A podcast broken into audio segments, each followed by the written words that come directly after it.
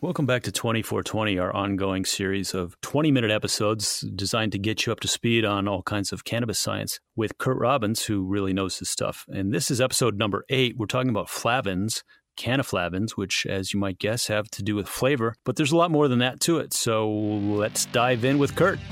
Welcome to 20 for 20, the bite sized educational podcast from Tom at Cannaboomers and Kurt Robbins, author of more than 500 articles about the science of hemp and cannabis. We're giving 20 cannabis topics 20 minutes each to help you get smarter about terpenes, cannabinoids, cultivars, and much, much more. And our show starts now. Hey, it's Tom. We've got Kurt Robbins back in the virtual studio. Hey, Kurt, how you doing? Hey, Tom. How's San Diego? It's really nice. Uh, spring has sprung and everything is happening. So glad to get you back on. We've uh, been doing our 20 for 20 series. This is number eight. I know, like number four, we touched on cannabinoids and terpene research. Right. But today, you brought up the topic of flavonoids. Right. Oh, I figured it's it's a good time to talk about flavonoids. You know, we've covered a lot of the basic topics uh, uh, at at a very basic level, albeit because we purposely make these brief sessions of only twenty minutes.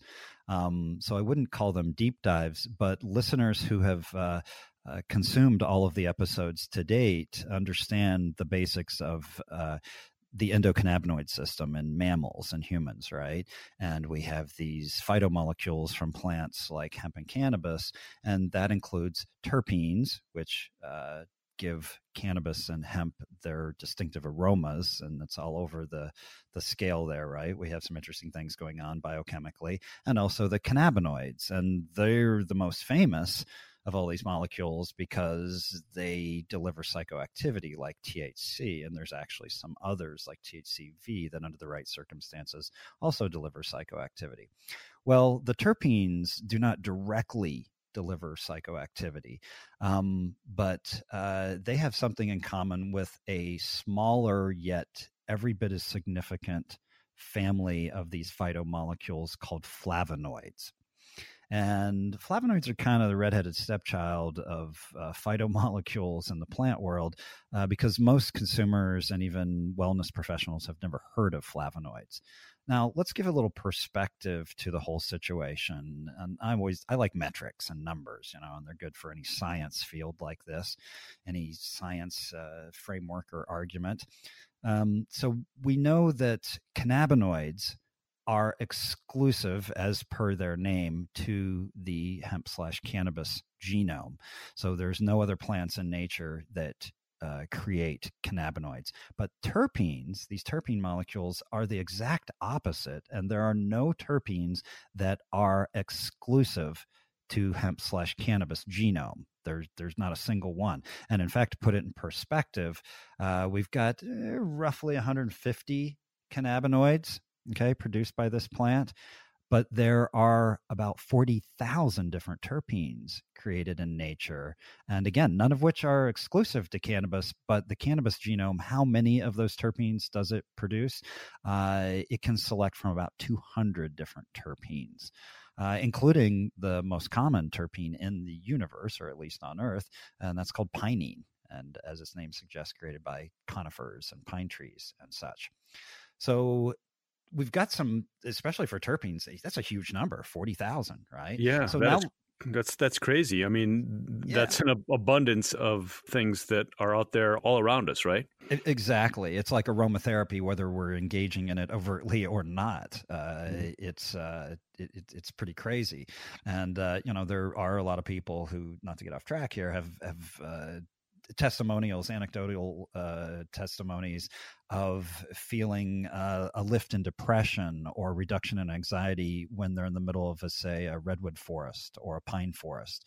And they are literally, from a molecular perspective, swimming uh, in terpenes like pinene. Uh, so uh, it gets rather interesting. But we're here to talk about flavonoids. So uh, let's look at some of the numbers on flavonoids. Now, throughout all of nature, there's about 6,000 flavonoids. In the cannabis genome, there's about 20, not that much. But here's where flavonoids are unique among these three different families of phytomolecules called cannabinoids, terpenes, and flavonoids is that there are some cannabis specific, cannabis exclusive flavonoids, and they're called cannaflavins. And we know of at least uh, three of them, and that list is probably going to expand. But uh, so we've got some cannabis slash hemp exclusive flavonoids called, again, we give them a special name, cannaflavins. But most of the uh, flavonoids produced by cannabis and obviously in nature are not exclusive to to cannabis. There's only a few, and so this is interesting. We find a hybrid of what exists for terpenes and cannabinoids, where again, cannabinoids exclusive to the plant, not produced by any other plant genome in the universe that we know of. And then terpenes, not a single darn one is exclusive to cannabis or hemp. Yet flavonoids, it's like uh, a hybrid of that model, and we find both. Very interesting. It is, you know, so when you crawl down to the the biochemistry of it all. Um, now we won't, uh, you know, obviously this is a nice quick twenty minute session, so we're not going to bury listeners in too much technology. Uh, but there are about six different types of flavonoids. Uh, again, throughout nature, they fall into six different categories. Um, but I think what's more important for listeners and uh, including industry professionals is understanding where does the rubber meet the road? What's the efficacy of flavonoids? And they have about half a dozen chief efficacies. And this is very consistent with the kind of medicinal and wellness efficacy we find in terpenes and cannabinoids, where they are not limited to one particular benefit or benefit category. For example, uh, flavonoids act as antioxidants, anti inflammatories, antifungals, antimicrobials, and the one elusive, you know, the gold key everybody wants anti cancer. They have shown in research studies anti cancer benefits. And by the way, anytime I mention, you know, anti inflammatory benefits or antifungal, there is some peer reviewed research pointing toward that. That's not just anecdotal studies, and it's not just taking that to the next level. Uh, you know wellness professionals saying gosh we think it might be an anti-inflammatory. No we have some formal research studies that tell us these things. So it's documented and obviously that's some serious medicinal efficacy as you say yeah, I mean, anytime you get into an anti cancer zone, now we want to be careful. We don't want to use terms like miracle and we don't want to use terms like cure and we don't want to use terms like prevent necessarily either. But uh, we do know that uh, if flavonoids are like terpenes and cannabinoids, and these are phytomolecules that at a, at a high level improve the health of the human endocannabinoid system, by definition, if the ECS is healthier, you're going to be less likely to get cancer or less likely maybe to develop severe depression or, you know, all of these more than dozens, hundreds of different diseases and dozens of disease categories show benefit from phytomolecules like flavonoids and terpenes how far down the road are we to knowing where these are? And are we at a point where you can walk into a dispensary and say look i want this cultivar with this flavonoid in it.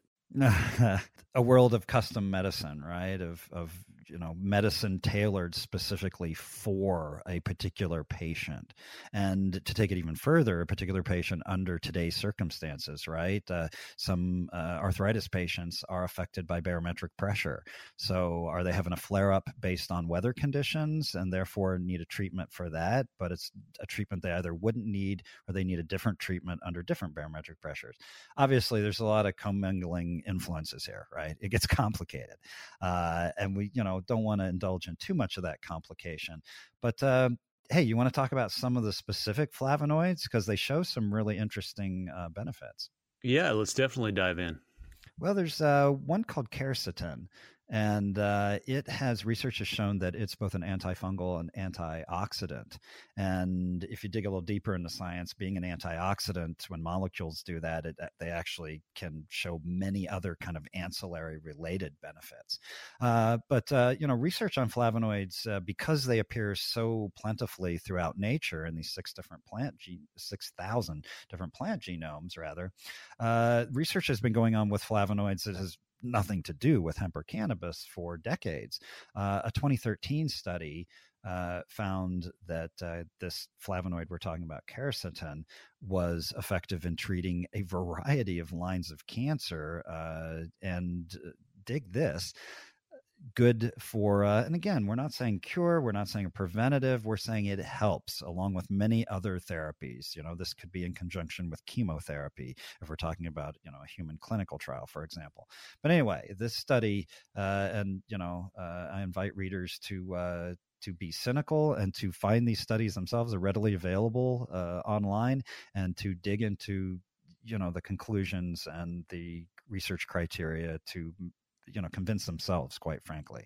In other words i encourage people to be cynical about some of these claims because here we are we're talking about this one flavonoid quercetin and it this 2013 study shows that it's got efficacy for leukemia gastric cancer colon cancer human breast cancer ovarian cancer and others. So it's just you know really what it comes down to is there's these anti-cancer mechanisms that are not always experienced in all types of cancer because different types of cancer are different, right?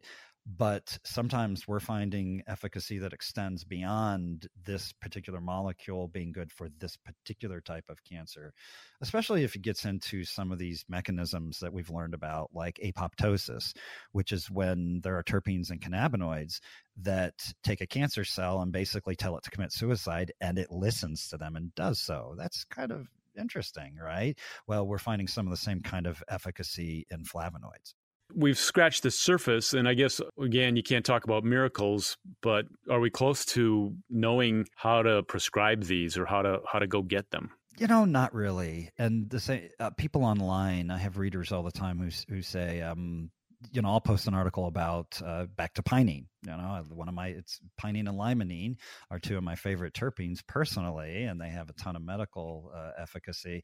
So I'll post an article say about pinene, and somebody will say, you know, Kurt, that's a great article. I love all your theory and research and you know logical deductions, but how do I actually get this terpene into my body, right? And that's an excellent question, and it's really uh, an efficient answer for that question is hampered by the fact that okay here in the united states alone we have 11 different adult use jurisdictions that we call states right for for the adult use or recreational legal consumption and business of cannabis.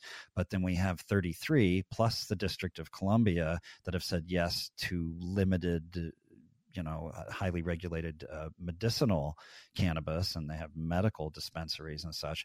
So it's really really tough for us to give listeners a hey go down to your local 7-eleven and pick up xyz brand because you know they've got some cool stuff. Now here's the good news about flavonoids and terpenes and some of the cannabinoids like CBD and CBG, for example, and things that come under the label of hemp products, is that they can be legally sold, at least for the time being, in all 50 states. And, you know, different regulations apply, but within Canada, you know, and North America overall. Let's get back to the flavonoids. What is like the working definition of flavonoid? Well, we know that we've got 20 that appear in the hemp slash cannabis genome, uh, a few of which are exclusive and called cannaflavins, and then we've got six thousand throughout nature.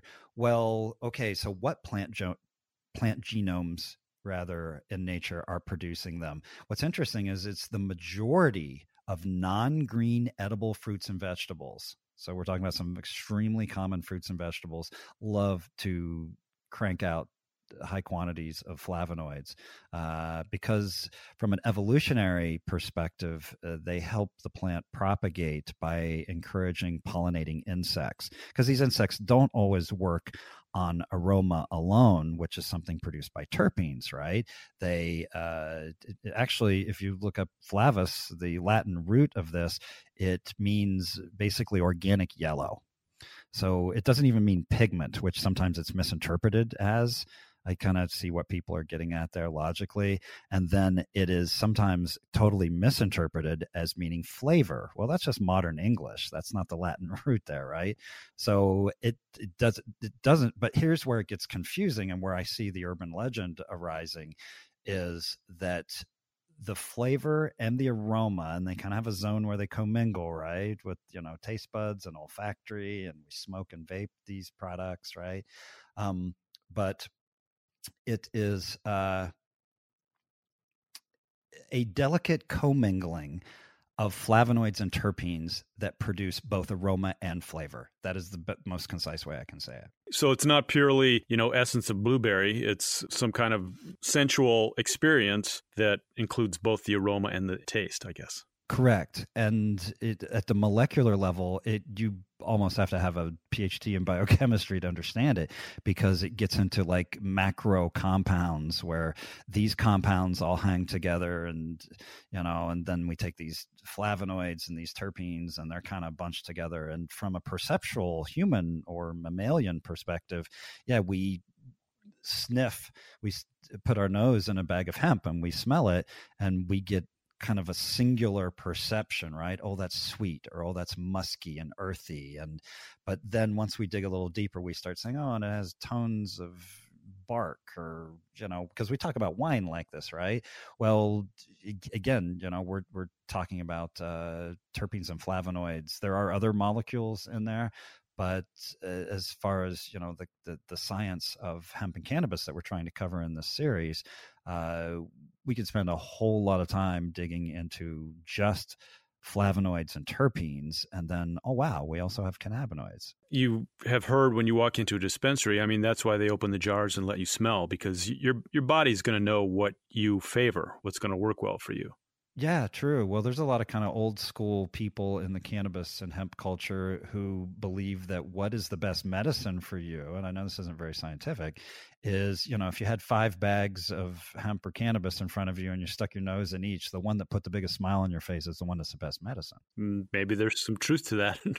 yeah, maybe we can prove the science to that over the next few years there's all kinds of efficacies that you outlined. Say anti inflammatory properties how does that work in a flavonoid? Well, a good example of a flavonoid that is anti inflammatory, and several of them are, but let's focus again on the cannabis specific, the cannaflavins. And these don't have extremely romantic names. They're cannaflavin A, cannaflavin B, and cannaflavin C. You can tell we put the scientists in charge of the naming nomenclature. but uh, so, uh, cannaflavin A, multiple studies have revealed that's got anti-inflammatory properties. Now, there are different mechanisms behind that, but it, it, that shows that we might have efficacy even in neurodegenerative conditions like uh, Parkinson's or Alzheimer's. Um, but when you get into a a powerful anti-inflammatory mechanism, there can be benefits. Um, cancer involves uh, inflammation at the cellular level. So there can be benefits there. At a more systemic level, certainly arthritis, bursitis, uh, fibromyalgia, MS, uh, certain types, you know, of conditions involving chronic pain all involve inflammation. So we see that uh, a phytomolecule like cannaflavin A uh, by having any anti-inflammatory mechanism of merit whatsoever can help a lot of different things and this is true for humans as well as like the birds and the bees. I mean, do other species in nature benefit from the access to these flavonoids and, and other substances? Really, what we need to do is learn more about how flavonoids interact with the endocannabinoid system. Like, we know the most about how cannabinoids like THC and CBD and, and CBN and CBC and all those, how they interact with the CB1 and the CB2 receptors of the endocannabinoid system. By the way, just as kind of a side here that I think is important is there are thought leaders like Dr. Ben Caplan in Boston who make some pretty bold statements and say that CB1 and CB2 receptors, a lot of people treat that like the world of the endocannabinoid system. But he's like, no, we've barely scratched the surface. He thinks we're going to just discover uh, many other receptor types. And we already have many receptor types we've discovered, but we just haven't officially classified them as ECS receptors, but they play very, very important roles. Turns out we're actively researching cannaflavin B and cannaflavin C. You know, are we going to discover you know that eventually there's because with cannabinoids we keep discovering new ones right? There was an mm-hmm. italian study as recently as december 30th 2019 that discovered two new cannabinoids and it seems like that happens a couple times a year right? You and i have been doing this for a while and it seems like every six eight months or something we discover a couple new cannabinoids.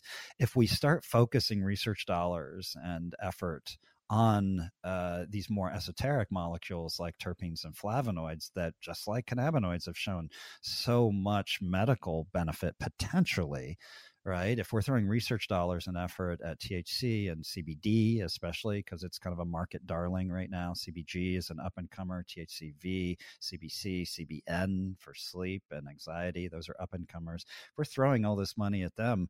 Uh, based on what this initial research has shown, we should also be investing in terpenes and flavonoids equally, just based on the potential payoff uh, for medical science what an exciting time. I mean, we have a body of knowledge that's growing, but my sense is like we're a car with the headlights going down the road and we can only see what's in the headlights, but there's a lot out there that we're going to discover. I mean, you mentioned Dr. Caplan, who we've had on the show. Uh, you know, I talked with a chemist uh, last month, Andrea Holmes, who was so excited about new cannabinoids, as you mentioned, being discovered all the time. Thank you for opening our eyes to this body of knowledge. And my sense is it's continuing to expand. Is that right? Absolutely. Yeah, yeah. There's, I mean, there's so many roadblocks to studies, but it really is a largely kind of uh, political tactic of prohibitionists and of people opposed to the legalization of hemp and cannabis when they say not enough research, not enough research.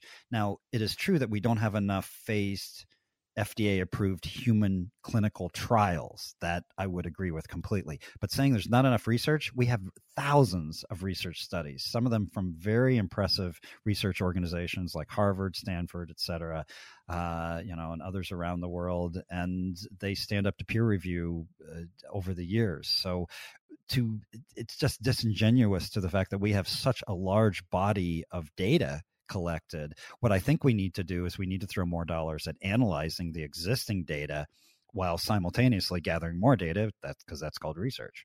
Right. There's lots of work to do. And then this is sort of an aside, but do we still rely on, on one university down in Louisiana to pr- provide all of the cannabis that, that gets studied in this country? For the time being, yes. Now, there are rumors and non-rumor valid information uh, that that might change in the near future. I would encourage listeners to check out uh, MAPS. Uh, Rick Doblin and uh, Sue Sisley, Dr. Sue Sisley. Um, these are people involved in all of that, uh, and it may very well work out that in the next, you know, twelve to thirty-six months, uh, researchers in, especially in the United States, are able to use cannabis that is produced uh, outside the University of Mississippi, and uh, there's been, you know, I don't want to be one of the haters, uh, but there's been some uh, really negative feedback from researchers based on the what they're calling extreme low quality of that cannabis and therefore they're saying okay it's kind of a rigged system because if you use low quality medicine you can't anticipate good quality results right? Yeah some kind of mississippi skunk weed right not to be a hater, but yeah, I mean, if we're going to study it, there's all sorts of cultivars and varieties to be studied, right? You're really shutting off all kinds of avenues. Now everybody in Mississippi's unfollowing us. I just want you to know. well, thanks for giving us a, an overview of this and giving us some vocabulary and some knowledge about what to look for as some more of these scientific discoveries roll out. It's very exciting stuff. Exactly. I, I would agree. And flavonoids can also be studied, and you know, Leafly and other organizations have written about this.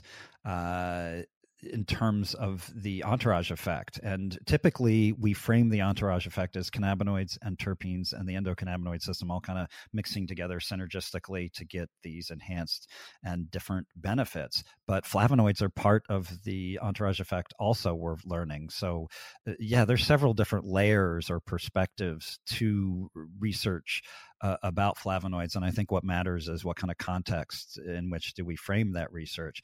If it has to do with the context of the mammalian endocannabinoid system and how that affects our wellness, then I think it gets pretty exciting. Anything else about flavonoids we need to know? Uh, I will be writing about them more in the future, and I am I'm developing a training curriculum right now, a series of seminars and classes for the science and biochemistry of hemp and cannabis. And uh, I'm going to be, you know, spending some time at various parts of that curriculum doing deep dives on flavonoids, including individual flavonoids. Cool. Well, whatever you have, let us know. We'll get it in the show notes and people can find it there and uh, learn more about this. You bet. And I do have an uh, kind of an overview, shallow dive uh, article about. Uh, it's great for you know people who've never heard of flavonoids before. It's called Understanding Flavonoids. It's in the show notes. I wrote it for uh, Strainprint in Toronto, and it's a nice little uh, overview. doesn't doesn't take uh, two hours. It's not like a white paper. You know, it doesn't take two hours to read it. And when you get to the end of it, you know, ten minutes later, you know a whole lot more about flavonoids. Perfect. We'll look for that. Thanks so much, Kurt. Thank you, Tom. You've been listening to 20 for 20, a special edition podcast series from Cannaboomers and Kurt Robbins.